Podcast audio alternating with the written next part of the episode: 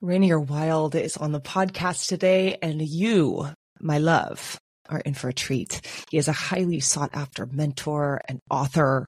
He wrote As You Are, Meditations on Self and Other, and is one of the most profound speakers I have encountered in this lifetime. I actually was in tears about three minutes into this episode. So you may want some tissues handy. Um, be ready to move and be moved. Please, if you have a moment, I would so appreciate it if you left us a five star review and a written review, as that will allow this episode to be viewed and witnessed and uh, just encountered by a plethora of new people. So please do get on that. Thank you again for being present with us today. Without further ado, let's get Altared with Rainier Wylde.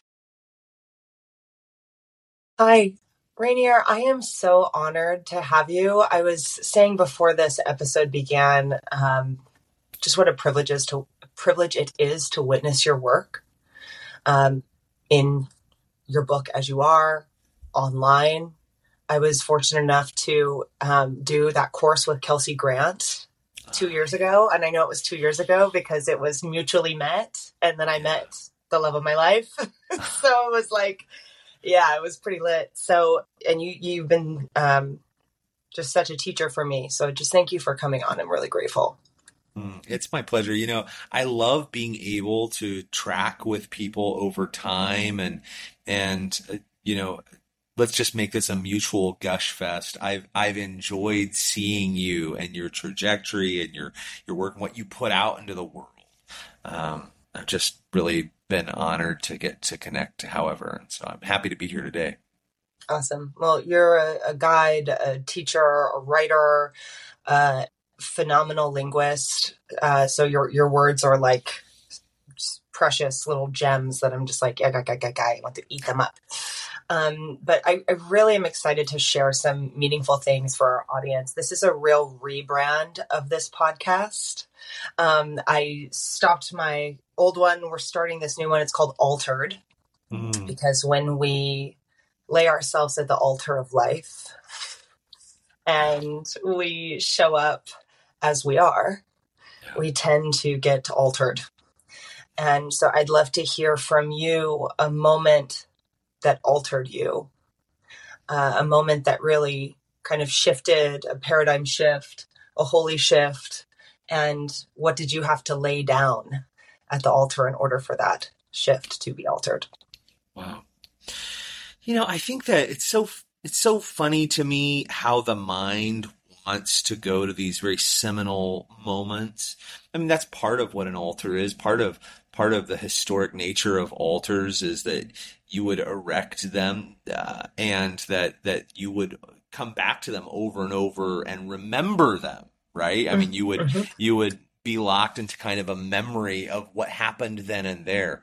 And so it's natural that we reapproach those places over and over again, those places that were so meaningful. But there is a bit of a temptation to go back to the, to the one that happened five years ago or 15 years ago or 20 years ago. And I particularly noticed that temptation. You know, I, I even, as soon as you asked that, I wanted to go back to a very familiar place that happened, you know, over seven years ago that was so pivotal for me and so mm-hmm. transformational. But as soon as I did that, I thought, no, no, no, no. That's just resting on my laurels. There's places closer to home. There's places that are actually more uh, here and now. Uh, I'm thinking of one in particular. Uh, this last January, January of this last year, uh, my father died quite unexpectedly, and um, and I'm looking in the window of that room, and I'm seeing myself and my siblings in that room surrounding him. I'm seeing my mother, his wife of 55 years, curled up on the bed with him and she's cradling him as a as a a parent would cradle a child and she's saying to him, please, please, please, please don't go. Mm. And and he was a, a recording uh, a, a, songwriter and a, a, singer who recorded, and his album was playing in the background, and he's singing to himself. And there's this moment, and it brings tears to my eyes when I uh, I look over and I see my sister, and she's also kind of willing him to stay, and my brother is brokenhearted near me, and I look down and I see the breath has stopped, and I say, "He's going, he's going." And in that beautiful moment where the lightness of his earthly body was just laying there, you suddenly realize how transcendent life is. How, how shimmering and ephemeral and how, how it's so brief. And how all the things that we make it, all the amazing things that we make it really don't matter. I, I thought in that moment as I, as he was leaving us, I, I thought how all those boundaries that I drew that I, I knew I needed to draw, damn it. All of those clear, convicted statements I made that he needed to know, how none of them mattered. Oh my God, none of it mattered. The only thing that mattered was that thing I, I kept on reflecting just two days prior, the last words he said to me, maybe even the last words he said at all before he began to slip into a coma, he said, I love you, kid. I'm so proud of you. Man, I tell you, it puts things in a perspective. So you asked me a moment that, that changed me. It wasn't five years ago or 15 years ago. It was even a whole hell of a lot closer than that. Yeah a moment where love is all that there is. Just allowing that to land for a second. That's a big one. Yeah. We get so just caught, right, in the um, stories of the extra things. Ram Dass talks about this all the time. He was basically what we'd currently call a death doula for many years. And there was a story where there was this woman who was maybe in her 30s dying of um, some sort of cancer that had gone to her bones and she was lying there writhing in pain. He walks in and he was so startled by the amount of pain she was in he kind of started doing this whole oh i'm ram dass. I'm doing the dance of walking you through death. And then once he dropped it once he dropped the oh i'm doing i'm doing all this stuff to because it's a lot it's a lot and he dropped it. And they could just be together. And when they could just be together, she was just able to feel safe. She was feeling safe to go. She was feeling safe to stay. It was either way, but it, it man, we love to do these dances, don't we? We do, and I think that that that thing that you're pointing to, which really is one of the takeaways that I I hold from that entire experience. That quality of withness, right? And I, I think that that transfers to so much of our life. I was just reading uh, the the letters between Jean Paul Sartre, Simone de Beauvoir, two great existentialists, and she's talking about how when he returned from the prison of war camp that he was in during World War II, he returns to Paris, and um, there was something unusual about him. And what was unusual about him was that he preferred infinitely the experience he had in the prison of war camp to his return to a Parisian cafe. And, and he responded why. He said, in the camp, the only boundary I had was the boundary of my own skin. I was free to reach over and lay my head against my brother's shoulder and um. say, we are comrades together. But here in the cafe, I am seated next to a man who may as well distance himself an eternity from me. Yeah. And so what he's pointing out is that, that we've arranged this world in a very strange way where there's, there's anything but withness and it almost takes a death to bring us together or a prison of war camp. As you were speaking about your father, it hit so deeply. Um, and I feel inclined to share. I had a similar journey with my mother. And I really walked beside her as she was leaving And the day before she died, she really wanted to be outside. And it was early in the morning, and it was just her and I, and I didn't have the ability to carry her down by myself. And so I opened up the windows and I put her by the window. Um, and I said, Why don't we just sit here together? And I got her coffee and put it in her favorite china. And we just sat there, and I could feel her breathing with the awareness that this is it. And feeling the breeze on her skin with the awareness that this is it. And drinking that coffee with the awareness that this is it and this is it. And the next day it was it. Mm. Right. Yeah. And there, and we were just with you're, you're just like, again, blowing my mind. Why is it always these simple truths that are so hard to grasp? Tell you me. know, right? Tell me. but I, I, think that's a that's a, a, kind of a funny comment because the reality is that um, that it that those are the hardest things. Yeah my my my brother-in-law has like six degrees of, of black belt in taekwondo and i remember one time trying to make conversation with him by asking him like what were the hardest moves you learned? And he he he looked over at me and i'll never forget how he answered. He said the moves i learned the first day. Yeah. Wow. Those are the hardest moves and and I, I think that those rather simple things that we learned the first day, like the moment we locked eyes with our caregiver, right? And where we begin to build those, those interesting nervous system attachments, those, those things, how to be with others, how to be with ourselves, how to, how to be alone well, how to be together well, uh, how, how to, how to armor up and how to take the armor off over and over and and we're ill equipped. We really are because we we overlearn lessons, right? And so you know we take a, a right hook in the last fight. We spend the whole next you know ten fights always looking off for the right hook. We miss the left cross every time, right? We overlearn our lessons, and a lot of us learned lessons as kids that that, you know, it's like they applied as kids, just like a lot of, you know, prisoners or inmates might learn lessons in prison, but they just don't apply out in the rest of the world. And so now here you are, you're a partner, someone who learned some real great lessons as, as a kiddo. They just don't apply in the partnership anymore. We keep mm-hmm. replaying the same plays even when they don't work. How do we learn to be with? How do we learn? How do you practice being with?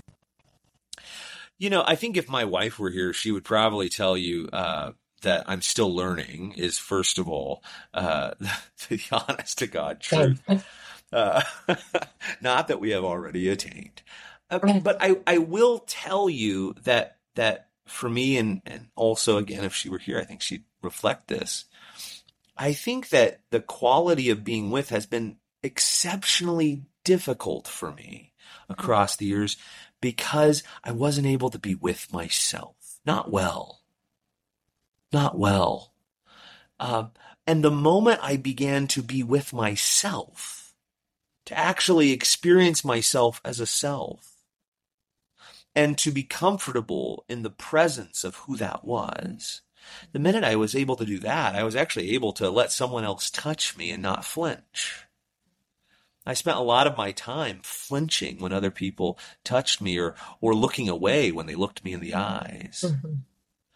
And, uh, you know, last year I, I was uh, in Crete, the island off of Greece, and I met with a, a gentleman who was, was Greek, and I will spare you my bad Greek impersonation uh, mainly because of the company I'm in, but you know, and and I, I, I, but but I loved something he said first of all, he he said that that uh, things like coaches and mentors and therapists and even lumped in priests and pastors into this were bullshit occupations. He was very opinionated about this, and and I uh, I didn't exactly know what to say. I kind of froze. I was like, oh, oh my god, uh, there's a whole lot of us who you just swept under the rug there. Uh, what do you mean? And he said, well, it's a bullshit job. He said because the truth is we shouldn't need these things. Mm-hmm. We shouldn't need these but we do. And then he kind of brightened up and said, but, but we, we're kind of addicted to bullshit. So, so we need these bullshit jobs. And so I, we, we were both chuckling and he said, but I'll tell you what's better than any of those is the ability to look in the mirror and keep looking and keep looking and not look away until you recognize the person you see in the mirror and you are no longer afraid of them and you fall in love. Now that's a hell of a practice. That's a hell of a therapist. Mirror work. And I hear people talk about mirror work, and I think it's actually a lot more literal than we make it out to be. It actually is looking in the mirror. It, the windows are the eyes to the soul. It's looking into the windows of your soul and it's beginning to see it and not be afraid of what you see. So you ask the question, well, how do we learn withness? Well, like a lot of things, I think it actually starts internally. Mm-hmm. And so I practice that internal withness. And one of the things I do is I simply look in the mirror every day. And I begin to get really comfortable and not have to change a single blessed thing. That process of accepting, that radical acceptance. Talk to me a little bit about that and how that's really informed your ability to look in the mirror and inevitably be with.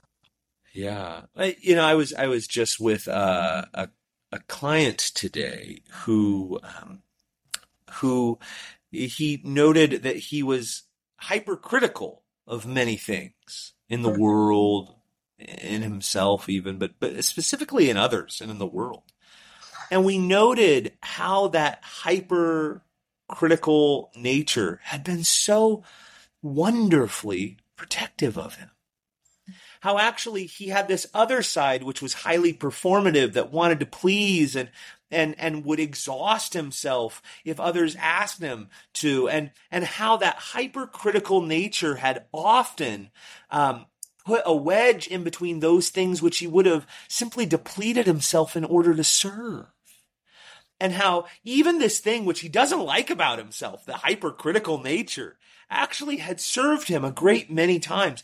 And I think that when we come to something like radical acceptance, what it almost always is, is acknowledging that things I often don't even like about myself have actually been tremendously useful and actually aren't aberrations. They're not monstrous. They're not monsters. Not usually. I've, I've still yet to meet a monster. I've met a lot of people. But there are things that have served us. They may not be today.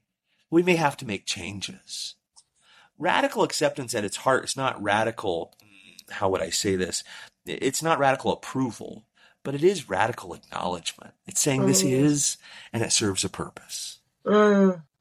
Beautiful. I my mother was a therapist and she said that she's only had one client ever like walk out of a session and never come back. And she she was proposing to this client that everything has a payoff. Otherwise yeah. we wouldn't do it. Right. Wow. And it's that, you know, like, oh, my anorexia had a payoff. Oh, it kept me figuratively and literally small. My da da da had a payoff. And people just like, some people really don't want to take any accountability or they want to stay kind of in victimhood or stay stuck. Sometimes being stuck is great for a second. Absolutely. And I think, especially as kids, we learned the value of not taking responsibility. We learned the value of being stuck and allowing someone else to do all the heavy lifting. I mean, what kid do I know? And I, I've had four in the process of raising four of them. I, have got to be honest, that's a really great thing. I mean, you know, I can let mom and dad do it. I can let my older siblings do it or my younger siblings do it. It's a really great move. But at some point in life, we really have to start to say, you know, I, I may not have created this, but I'm the one who actually has to change it. I'm the only one who can change it. Right. I'm the only one who can begin to do the heavy lifting. At some point, it becomes profoundly uninteresting to not take responsibility for your life. Yes. Yeah. Yeah. So good. I'd love to pivot a little bit and talk about men in particular because, you know, there's a lot of you, a few of you guys around. Um, and I know that you do so much relational work in general. Um, but of course, selfishly, I have a male partner. So we're going to talk about men for a second. oh, good. What what do you think? What do you believe after working with so many men for so many years? Men are really voraciously hungry for in their lives. What are they? What are they missing? And what do they need? Yeah. Well, I, I think first of all, I would say we're so rarely uh, capable translators of our own needs. I, I don't actually think we know them very well. There were a lot of times I I said I needed sex, and what I really needed was someone to hold me. Mm. You know, there were a lot of times I said I needed space, and what I actually wanted was withness. Mm. We, we so rarely know ourselves deeply. so, first of all, I would say, like, just because a man tells you this is what he really wants doesn't actually mean that's what he really wants or what he really needs. Mm. What I will tell you is what I hear a lot of men say they want, and then I'll, I'll tell you what I think a lot of men actually need. Mm, please. I, I hear a lot of men say that what they really want, what they what they really really need, and what they really need their their partner, their person to get is they just need a little sweetness, baby. They just need a little tenderness. Can't you can't you just be nice to me for once? Oh my god. Can we not have this hard conversation again? Can you not explain this again? Can you not can we just go out on a date and not have to talk? Can we just can we please? Uh, this is something I hear in whether it's you know couples work that that I do or working with men or women. Uh, it's rather repeated. God, I've said it myself. Please, I just need a little tenderness. Try a little tenderness. Mm-hmm. I think that that is acknowledging something. And what I, I, I think it's acknowledging is that the world is hard. And if we're not being reinforced, men and women, if we're not being reinforced for the efforts we're giving, we're going to become resentful over time. I think that uh, I think that when you have all of the responsibility, or when you're given a lot of responsibility but aren't also given reinforcement for taking responsibility, it's probably going to build that resentment. Mm-hmm. So I think mm-hmm. that's part of why I hear men saying, I just want a little tenderness. I just want mm-hmm. a little mm-hmm. sweetness. Please have a little compassion. But what I actually think most men need, what I actually think most men want, what I actually think most men have to have, uh, especially in today's society, is not sweetness, is not this genteel kind of white kid glove treatment. It's actually to be able to do the hard work of being fully authentic to who they are and what they are and completely open and you not run for the hills. Uh-huh. Uh. I think most men aren't as scared of commitment as a lot of their partners imagine or the people who are prospectively their partners. I think that men are just scared to actually show themselves and for you to run. So if I'm going to commit to something that feels like inauthenticity or feels like death, I'm going to not commit at all. I think men deeply crave authenticity at, at a core level. And I think we can't, we often feel like we can't in today's world be mm. authentic. Mm. Yeah. Why do you think men feel like they can't be fully authentic? Well, the thing I, I hear a lot is they'll be punished for it. Mm. Uh, they'll be uh, prosecuted for it. It's not going to be convenient. Or that kind of prosecutor's gotten in their own mind. They shouldn't think that. Mm. I, I, shouldn't have that thought. I shouldn't have that want. I shouldn't have that need. Mm. I think I think a, a core reality, and this gets back into the idea of what do men really need. I do think that men need to uh, to have an experience of emotional and mental fortitude, which leads to uh. resilience. I think they actually need to have some tough things happen to them. So it's kind of that opposite yeah. of sweetness. They actually need to go through the initiation where they confront their own mortality and they say, "Life is hard, and so am I." Mm-hmm. Yeah. Otherwise, they will be flaccid. They will be limp. They'll constantly be seeking their own comfort. I mean, this is why tribes, you know, for time immemorial created initiatory rites for, for young adolescent males, mm-hmm. right? Because they were actually saying you need to confront this principle, this comfort seeking principle in your life. Otherwise, we can't trust you. And I think a lot of women are saying that today where they're saying, I can't trust you. When things get hard, you run for the hills. You stop right. being authentic. You right. stop being true mm. when it gets hard. Mm-hmm. And so if I had to say, what do men want well, men actually want authenticity. And then therefore what they really need is to actually be confronted with the toughness of life and their ability to meet it head on. Mm-hmm. We need some sun dancers up in here. we need some, that is exactly it. That's really it. Yeah. Yeah. At, at its core, I think that archetype of the masculine is really non-reactive conscious energy it's a it's a non-reactive conscious energy that's directive. It's assertive. Mm-hmm. It's cause and effect. It's very very focused. And if he doesn't learn how to go through hard things, he'll never be able to penetrate the world. Yeah. That was such a huge touchstone for me and what I wanted to really speak to you about because I feel like there's so much talk these days about polarity Mm. And it's being thrown around like confetti quite a bit, but I don't think there's like a clear understanding of what that actually means and necessarily how we can embody polarity. Mm. Can you talk a little bit about kind of uh, the masculine feminine polarity archetypes and how they dance together? Yeah, I think that's such a great a great topic. I yeah, I think one of the things is we're just kind of generally missing what archetypes are in general. Uh, Sam Keen, who was a, a writer who wrote about men's issues in the early 90s during a movement called the expressive men's movement, he, he talked about people as biomythic animals. Like we're part story and we're part blood and bone. Hmm. And archetypes are really uh, the stories that humanity has told for as long as we've been human that have worked their way into our biology. Marion Woodman actually defined archetypes this way. She said, the archetype is more than everyday human energy. It's an energy that bursts through from some sacred place, mm. demonic, angelic. It bursts into flame from somewhere inside of us. Mm.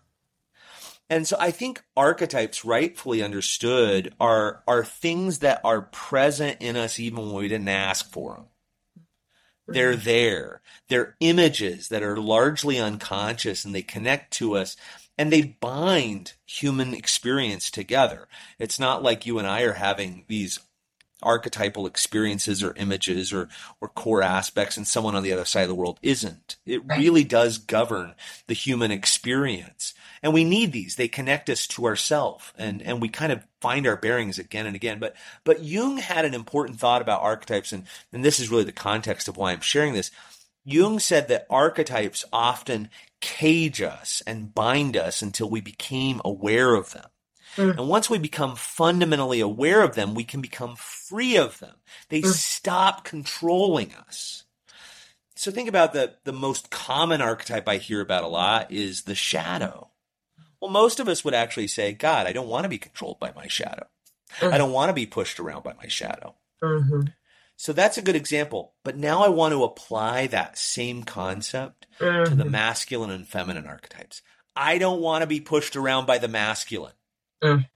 I don't want to be pushed around by the feminine. What I want to do is I want to become so aware of these images and archetypes in myself that I'm no longer out of control, but rather I'm able to make conscious choices about what I give myself to. Mm. Right. So one truth is that we all have access to, to the archetypes. So the masculine and feminine are in both of us right? We we leer or lurch towards one side or the other depending upon our experiences, and often in this culture, it seems like more women are often defined by uh, a feminine archetypal principle. More men are historically defined by a masculine archetype, although that's shifting. I mean, one interesting thing is you, you often find women who say, I've been governed my whole life by the masculine archetype. And, and men who will say, boy, I really got taught when my mom taught me to be a nice guy. She really taught me how to be in my feminine most of my mm. life. Yeah. So again, what are these principles? Well, again, we're talking about more than gender here. The feminine, if we could talk about what that is, the feminine at base level in me could be defined as that which is present moment, creative, demonstrative, emotive, networked, responsive, relational, and in constant movement. So when when someone's in touch with the feminine in in the present moment, you hear phrases like, "Oh, I'm just one with all that there is. Mm-hmm. Oh, I'm just mm-hmm. in my flow. Oh, I'm just surrendered to." that would be very much like the feminine in uh, in a flourishing state. Mm-hmm. When someone is in touch with their masculine in the present, it's very sequential. It's like a laser beam. It's like I'm so focused right now. Oh, you know, or like, um, please, please, please stop. Only one thing at a time. One thing at a time. I've got to focus right? I, I love this because you see it in sex, especially with like women and men often if they're locked into those aspects. Like a woman can be mid orgasm and she's like, "Oh, it's the universe and it's all coming through me," and and a man and a man is like, um, first I do this and then I do this and then I do this and now it's done. Thank you. I'm gonna move on. I'm good. Yeah. Can we focus here?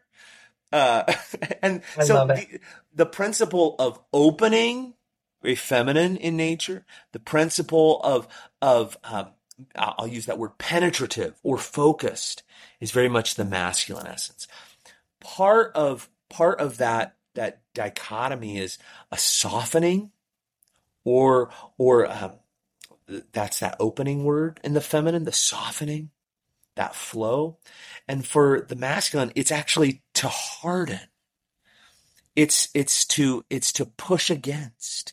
It's to push into. One of the great feminine virtues, one of the great values that being in the feminine gives is faith. Oh, I'm open. I have faith. I know this will work. Oh. And one of the great masculine virtues is doubt. Mm. I'm not convinced. This plus mm. this doesn't add, add up to this. Mm. And so we see that there's this beautiful dance between the two, and they really need each other, and even more than they need each other. I need both of them. And I need to know when to touch down on what. Into that yeah that's the i think that's part of the missing piece that i keep hearing is it's like okay women are only in their feminine. That's what we want them to be. And we want our men to only be in the masculine and be the container and the women can soften. And it's like yes okay of course. Like we do want that that ebb and that flow but like there's definitely a time and a space for each of us to embody each one. Um that's wildly powerful. Yeah I, I, I mean think about it. Like if if if we can't embody each one, if we can't have access to that, then we're kind of doomed to this constant searching for the perfect polarized partner. Right. Right, which is great for intimacy coaches. It's so good, you know, for for couples therapists because they will simply help you forever get the perfect partner. So maybe have you considered have you considered that you're out of polarity right now? I mean, maybe right, but but I, I think if we're not just trying to to you know prop up an industrial complex here, I think that we might actually acknowledge that we have access to these parts inside of us, and we have to. You know, if you're a, a single woman, let's just say, and you really want to be connected to your own inner feminine, let's just say, I really want to be in my only in my inner feminine you might find it then very hard to set goals. You might find it very difficult to actually make plans. You might find it hard to run a business or to, right? You're going to have to find your own internal masculine, your own inner masculine polarity in order to do that, to create space for your feminine. Yeah, you can't simply choose. And then and then once you're once you're aware of it, oh my god, you can be free of it. You don't always have to be in slavish servitude mm. to these aspects. I'm going back to that impermanence, right? It's always just like this for now. It's always shifting, always changing. And I think the problem, at least I'm, I'm seeing it in my own life, is when I spend too much time in in one or the other.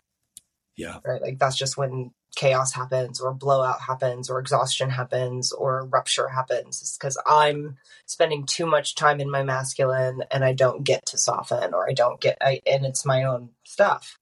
Yeah. And it's just that holding in one. There's kind of an erraticism that kind of develops if you're only in one like it, it looks a little erratic like mm-hmm. you know uh, like uh, the if if uh, a man or a woman i would say is overly in their masculine archetype. Um, there's there's no sweetness, there's no softness, there's no gentleness. There's kind of like a like a, a wolfish hunger, like almost a rapaciousness. There's an aggression. I think this is where we get like the werewolf archetype, right? It's like a man turns into a wolf and he's ravenous and he's devouring everything. If we're locked into our own internalized masculine too much, we actually like rage, aggression, violence of word or body, that becomes or coldness. Yeah. Yeah. Yeah. I would love actually to talk a bit about rage and anger. It's such a repressed sensation and emotion that we just don't even give ourselves permission to fully invite it in. Mm-hmm. And then it's mm-hmm. bubbling and then it comes out sideways and all sorts of peculiar behavior. How do we tend, how do you eh, allow for anger to move through and what do you see in mm-hmm. the difference between men and women in that in that space? Well, every emotion, this is very curious. I think every emotion has what I would call a masculine aspect and a feminine aspect if we use these guiding principles. Anger is kind of no different. I would actually suggest that rage, which is very present moment oriented mm-hmm. um, and universalizing in its effect, is actually very feminine. So totally. people who you're seeing actually enraged are usually locked in their feminine, whether they're the the the the truck driver who's full on road raging you, mm. or you know they're the PTA head of the you know, soccer moms club. Yes. Like that's a very feminine experience, right? Full Kali Ma, like totally. yeah, yeah. yeah I, I, mean, even even the the mythic archetypes, um, you know, where you look at mythology, they bear that out. I think almost uh-huh. all of the goddesses of the, or all the gods, the deities of the hunt and of war, the early ones were women, were, totally. were female deities, right? And, and there's, yeah. there's this one that actually means like she who drips with the entrails of her, uh, of her enemies. I mean, it's like this terrifying image. Uh, it really is the feminine principle. And I think that, that, uh, so back to your question, you know, how do I give voice to anger? How do I give voice to rage? Well, first of all, I think that there's no bypassing an emotion.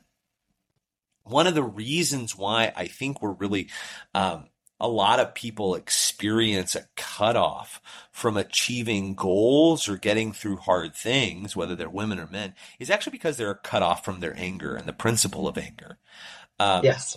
Anger is an emotion we experience when we're being blocked from a goal. So anger naturally occurs when a goal is blocked. So what do I need to do? Well, I need to come in contact with my anger. Now, we would ask, well, what's an effective use of that anger? Is it effective for me to go over and hit someone in the face? Is it effective? Does it actually get me towards my goal? Well, maybe not. But maybe expressing it does. Maybe articulating that to someone does. Uh, maybe uh, being very clear with my words, maybe drawing a boundary does. I also don't know. Maybe hitting them is the most appropriate thing. I'm willing to say it could be. Uh, but I think that there has to be one, the recognition of what my experience is. Two, the, the acknowledgement of what that emotion is inviting me to do. And then three, asking, is this the most effective thing for the goal I wish to achieve? Mm. God, I love that. Yeah, I think there are definitely circumstances where hitting someone is totally appropriate. I've been there. yeah, absolutely. Oh my God, absolutely. Um, yeah, I, I find that, um, at least in my experience as a woman, I actually don't even necessarily realize the rage is there Mm. until it's like too late and it's stuffed and it's like pushed and then i'm like how do i move this? Like how do i Mhm. how do i allow this to move through me? Right? Like it comes up to come out but if we don't let it come out then it's just kind of like sitting in the body. Mm. what would you do?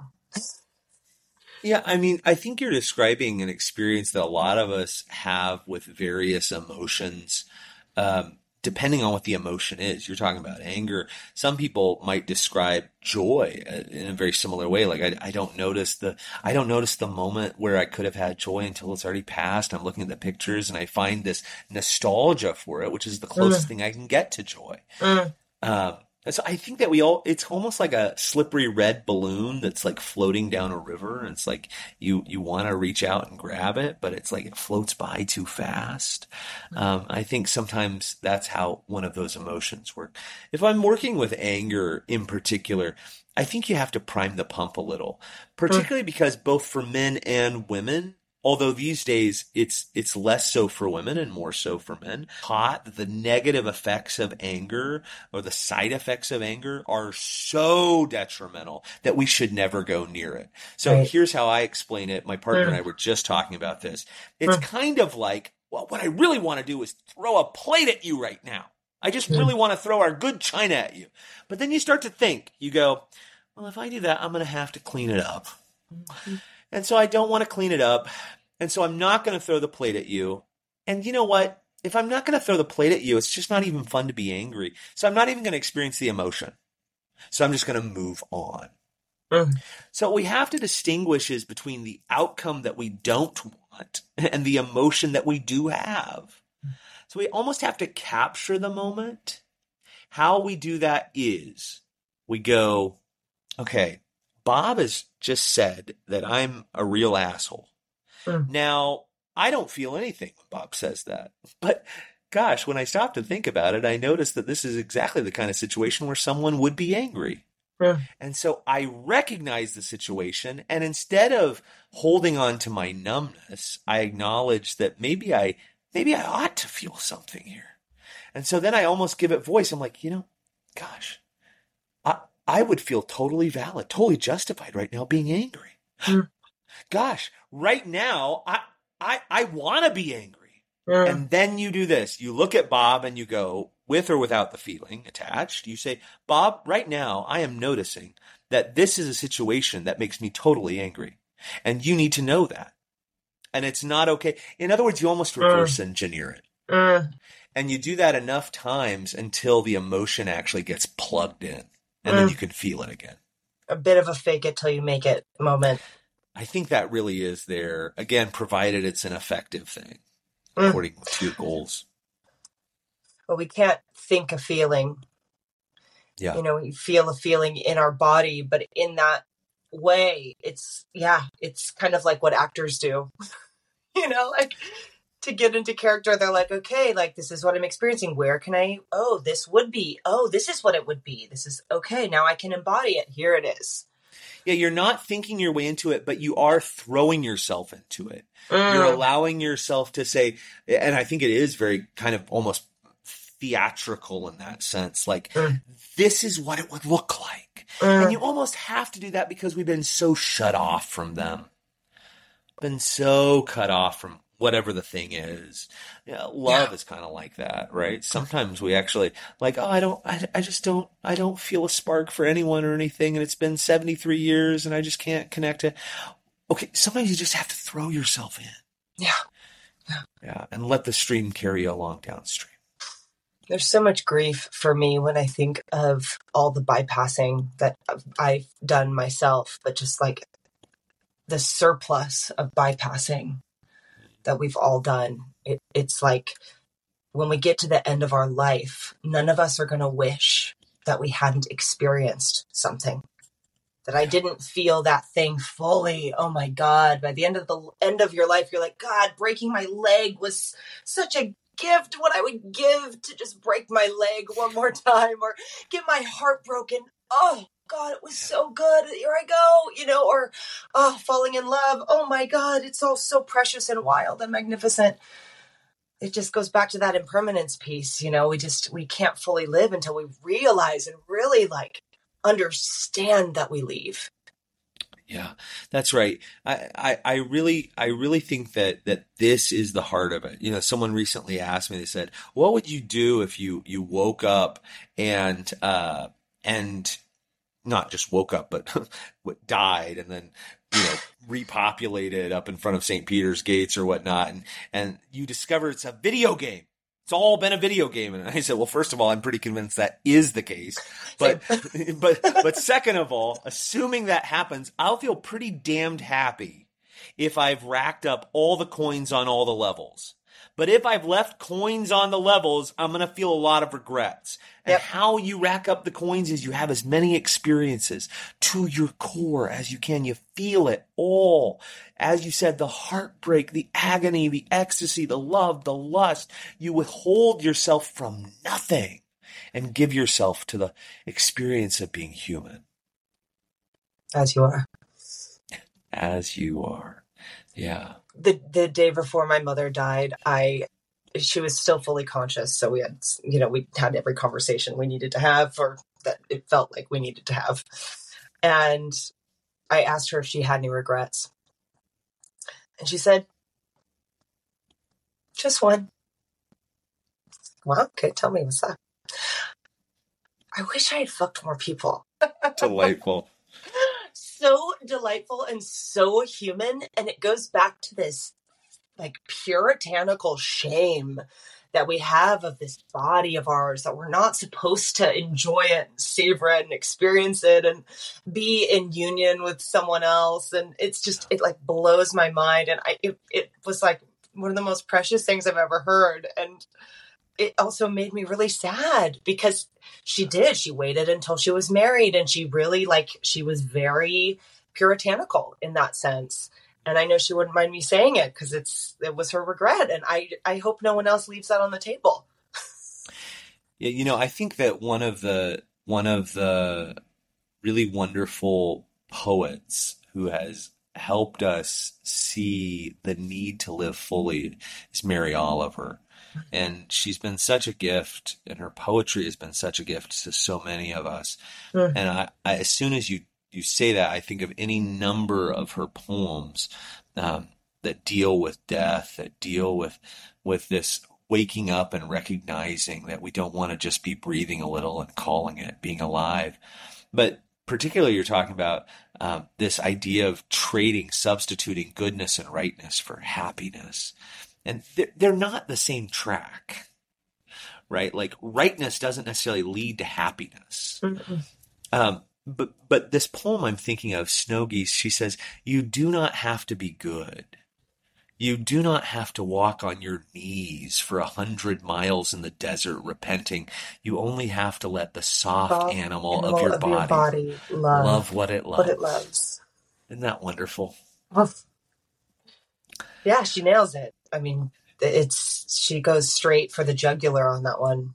Yeah, yeah, she does, and I think that kind of gets back to that that moment uh, there with my dad on his passing.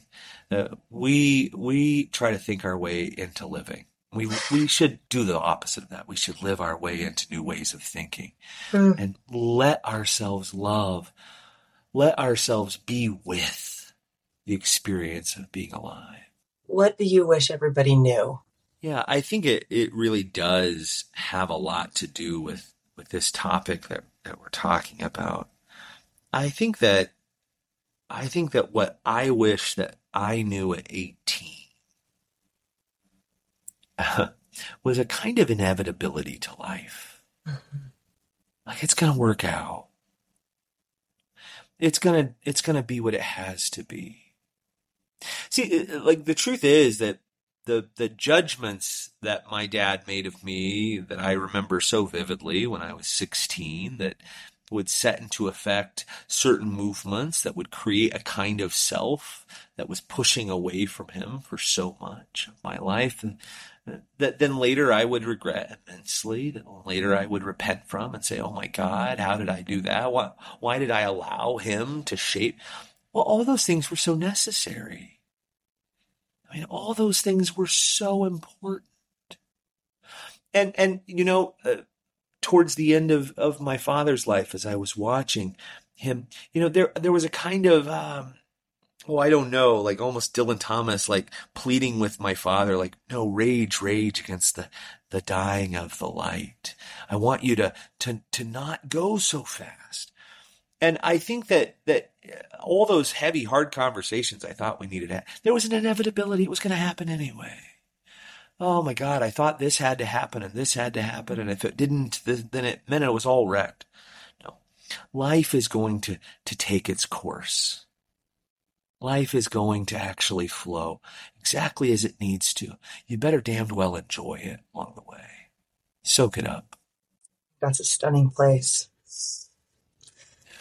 To just let that be savored for a second. That's just, you just gave us all such a gift. Thank you. allowing, mm. allowing me to be here mm. to share those thoughts. The thing we all run out of is time. And so I, I recognize and just grateful for every moment. Before we um, before we sign off, I'd love to just hear from you about what you're working on next. I know you have a new book coming out in the fall. Your book, As You Are, is stunning. Mm. It's not only like physically stunning, but also a, a stunning um, thing to ingest um, mentally, emotionally. But um, your new book, Love Against Time, I believe. That's right.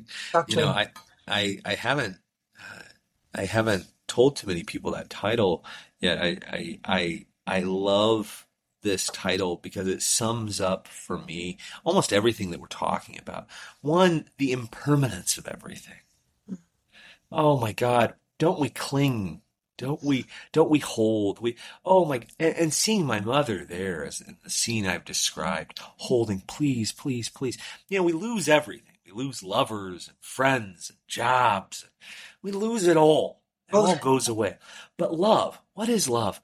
Love is always not not something in and of itself. It's always a life is on a runway taking off and love is this tender hearted lover running after it, trying to hold. One moment saying, please stay, please, please, please. Love is eternity wrapped up in a moment or 55 years. Love is an eternity inviting us to fully live. That's what love is. So this, this upcoming book is really a collection of thoughts and stories and poems focusing us on the taking the camera and and shoving our faces up into these moments of love set against time.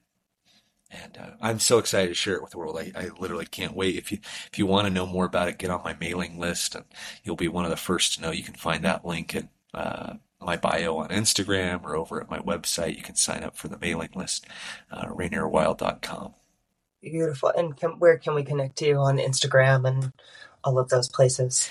Rainier Wylde is where I move and have my being, and you can connect to me there. You can also go over to my Substack, uh, into the wild join me there. I also teach a writing course. Uh, I say writing course. It's really all about writing yourself into being, and uh, and it's all about creating the kind of life that you want. We use creators and artists, and writers uh, of all kinds um, as inspiration and jumping off points. I teach that class once a month, and then we we spend the whole rest of the month kind of unpacking that together, and it's it's become quite the community over there. And you can find that also on my website website. Beautiful. Rainier, thank you so much for your presence and for your stories and your truth and your authenticity. Just deep bow. Deep, mm-hmm. deep bow. Thank you, Alexa. Guys, thank you so much for being here, taking the time out of your day to connect, to get Altared. What a gift. If you liked this episode, please do share it, share it with someone who could benefit from it, share it on social media. We need to have these conversations. We need to have free content that we can integrate into our lives. So share it. It would mean so much to me and it will probably mean something to whoever you share it with. Uh, Again, if you haven't already, please do leave us a five star review and a written review wherever you listen to this podcast. It will help us so much. And you're the best. Thanks so much.